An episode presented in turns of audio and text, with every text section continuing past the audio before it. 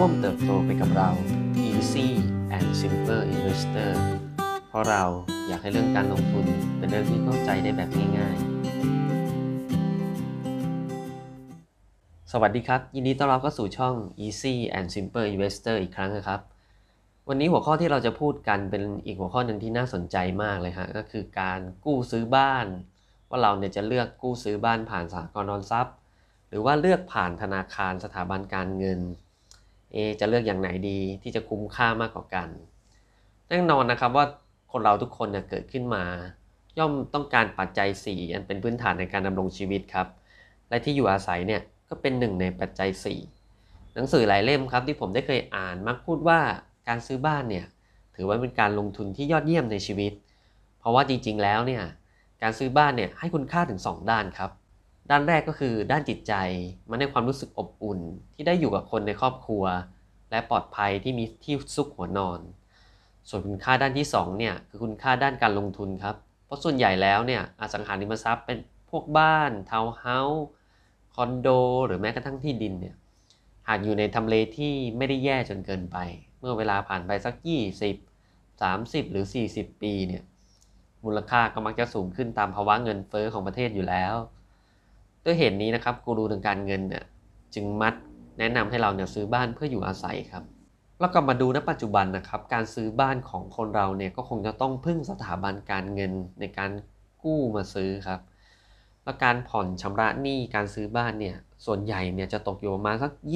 25-35 ปีเลยด้วยซ้ำหนี้ก้อนใหญ่และชำระยาวนานขนาดนี้มันจึงทำให้หลาย ๆ คนนะครับ ต้องคิดคำนวณไต่ตองเยอะ ๆ เลย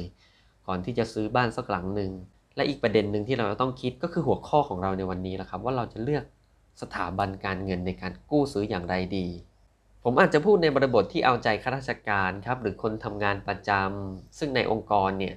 ที่ทำงานมีสากลออมทรัพย์ สามารถกู้ซื้อบ้านได้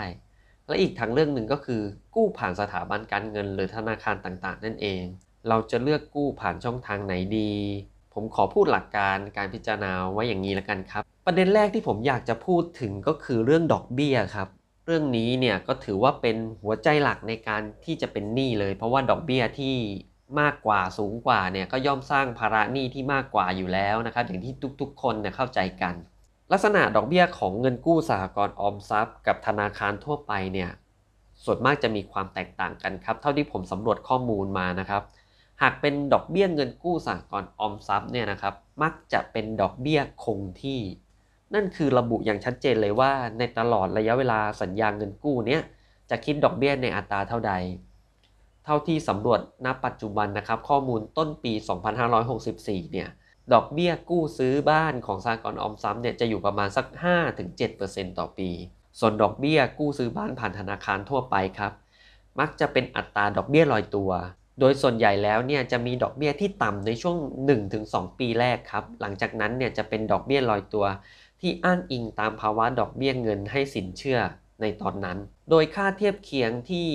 สถาบันการเงินเนี่ยจะเอามาใช้ก็คืออัตราดอกเบี้ยที่เขาเรียกว่า MLR หรือว่าอัตราดอกเบี้ย MRR นั่นเอง ซึ่งในที่นี้เนี่ยผมขอไม่ลงรายละเอียดในส่วนนี้นะครับว่า MLR กับ MRR มันคืออะไร แต่เพื่อทำความเข้าใจได้แบบง่ายๆนะครับก็คือดอกเบี้ยเงินกู้ ซื้อบ้านผ่านธนาคารเนี่ยจะมากหรือน้อยเนี่ยมันจะสวิงครับขึ้นอยู่กับ อัตราดอกเบี้ยตามภาวะเศรษฐกิจนั่นเอง และเท่าที่สำรวจมานะครับในการกู้ซื้อบ้านผ่านธนาคาร ดอกเบี้ยในช่วง 2-3 ปีแรกเนี่ยจะอยู่ประมาณสัก 3%ครับ ส่วนในปีที่3เนี่ยก็จะเป็นดอกเบี้ยลอยตัว ตกแล้วก็อยู่ประมาณสัก 6-7%ครับ ประเด็นต่อมาที่อยากจะให้พิจารณาครับคือเรื่องระยะเวลาในการชำระหนี้ครับแน่นอนครับว่าถ้าเผื่อเราสามารถเลือกระยะเวลาการชำระหนี้ที่นานเนี่ย ย่อมทำให้ค่าผ่อนต่องวดเนี่ยน้อยลงไปด้วยนะครับ โดยระยะเวลาในการชำระหนี้ส่วนใหญ่ของสหกรณ์ออมทรัพย์เนี่ยจะอยู่ประมาณสัก 30 ปีครับ ส่วนธนาคารทั่วไปเนี่ยจะอยู่ประมาณสัก 25ถึง35 ปี ก็อยู่ตามเงื่อนไขของอายุของคนที่กู้ด้วยนะครับ ประเด็นต่อมาที่เราจะต้องพิจารณาก็คือเรื่องการชำระหนี้ครับ ถ้าเป็นการกู้ยืมผ่านสหกรณ์ออมทรัพย์นะครับ จะมีการเขาเรียกว่าหักเงินหน้าซองไปเลยในการชำระหนี้ นั่นคือหักเงินไปชำระหนี้ก่อนที่จะจ่ายเป็นเงินเดือนเราครับ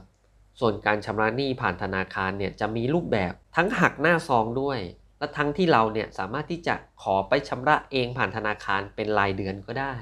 นะครับ แต่อีกประเด็นหนึ่งที่น่าสนใจเช่นเดียวกันครับ ก็คือว่า ในส่วนของการกู้ซื้อบ้านผ่านสากลออมทรัพย์เนี่ยบางแห่ง ดอกเบี้ยที่เราส่งชำระค่างวดไปเนี่ยนะครับ จะได้รับคืนกลับมาในรูปของเงินเฉลี่ยคืนในทุกๆ ปีด้วย ซึ่งอันเนี้ยก็เป็นสิ่งที่จูงใจใครหลาย ๆ คนเลยครับ ที่อยากจะกู้ยืมผ่านสหกรณ์ออมทรัพย์ โดยรายละเอียดเรื่องเงินเฉลี่ยคืนเนี่ยผมได้เคยลงคลิปอธิบายเรื่องนี้ไปแล้ว สามารถไปฟังย้อนหลังได้นะครับ สุดท้ายผมก็จะมาพูดในมุมมองของผมละกันว่า ถ้าเป็นผมณเวลาเนี้ยผมจะเลือกกู้ผ่านสหกรณ์ออมทรัพย์ หรือธนาคารดี ถ้าเป็นผมณเวลานี้นะครับผมจะเลือกกู้ผ่านธนาคารทั่วไปมากกว่ากู้ผ่านสหกรณ์ออมทรัพย์ครับ เหตุผลเนื่องจากในช่วงที่ผมอัดคลิปเนี่ยนะครับช่วงต้นปี 2564 เนี่ยเป็นช่วงที่ภาวะดอกเบี้ยต่ำครับซึ่งผมไปสำรวจมาแล้วนะครับพบว่าดอกเบี้ยเงินกู้ธนาคารทั่วไปเนี่ยจะอยู่ประมาณแค่ 3-5%เท่านั้นนะครับอันนี้เนี่ยอ้างอิงจากการใช้สิทธิข้าราชการในการกู้ซื้อบ้านนะครับส่วนสหกรณ์ออมทรัพย์เนี่ยสำรวจมาจะดอกเบี้ยจะอยู่ประมาณ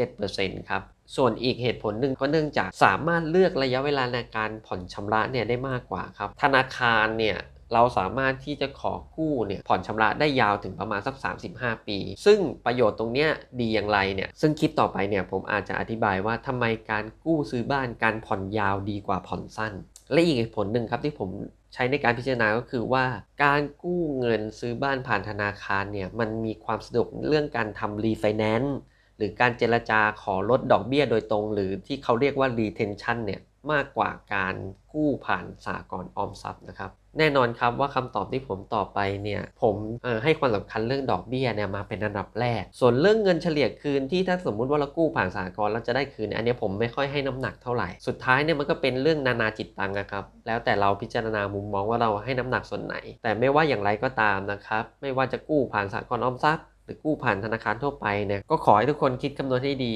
ในการที่จะเป็นหนี้ก้อนใหญ่ในชีวิตก้อนนี้ และขอให้ทุกคนนะครับมีความสุขจากการได้มีบ้านเป็นของตัวเองละกัน ฝากกดติดตามช่องนี้ไว้ด้วยนะครับ เรามีสาระการเงินดีๆ มานำเสนอท่านอย่างสม่ำเสมอสำหรับคลิปนี้ลาไปก่อนครับ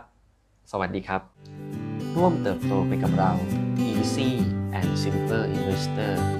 เพราะเราอยากให้เรื่องการลงทุนเป็นเรื่องที่เข้าใจได้แบบง่ายๆ